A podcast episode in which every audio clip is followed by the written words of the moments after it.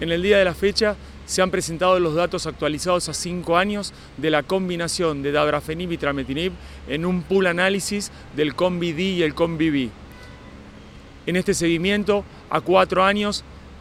la combinación muestra una supervivencia libre de progresión de 21% y a 5 años de 19%. La supervivencia global en ambos estudios con su pool análisis fue del 37% a 4 años y de 34% a 5 años.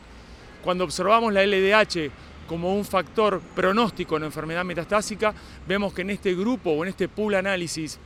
a 5 años, aquellos pacientes que tenían la, LDH anormal, estaba 8% de pacientes vivos 8% de pacientes con supervivencia libre de progresión a 5 años, mientras que aquellos pacientes que tenían la LDH normal, 25% de pacientes estaban libres de progresión.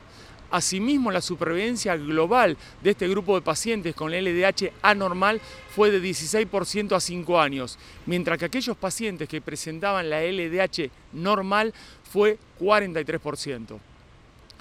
Cuando se obtiene el resultado de aquellos pacientes que tenemos LDH normal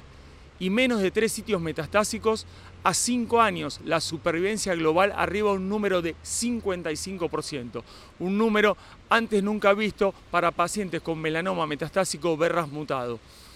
Cuando uno observa los tratamientos subsecuentes que han recibido los pacientes luego de la progresión, de los 569 pacientes, 299 han recibido tratamientos posteriores y el más frecuente ha sido el tratamiento con anti-CTLA4 en el 51% de los casos y con anti-PD1 en el 34%. Hoy hemos visto en este estudio la evidencia con realmente mayor duración de respuestas y de supervivencia global a 5 años con terapias dirigidas, antes nunca visto en melanomas metastásicos no resecados o BRAF mutado.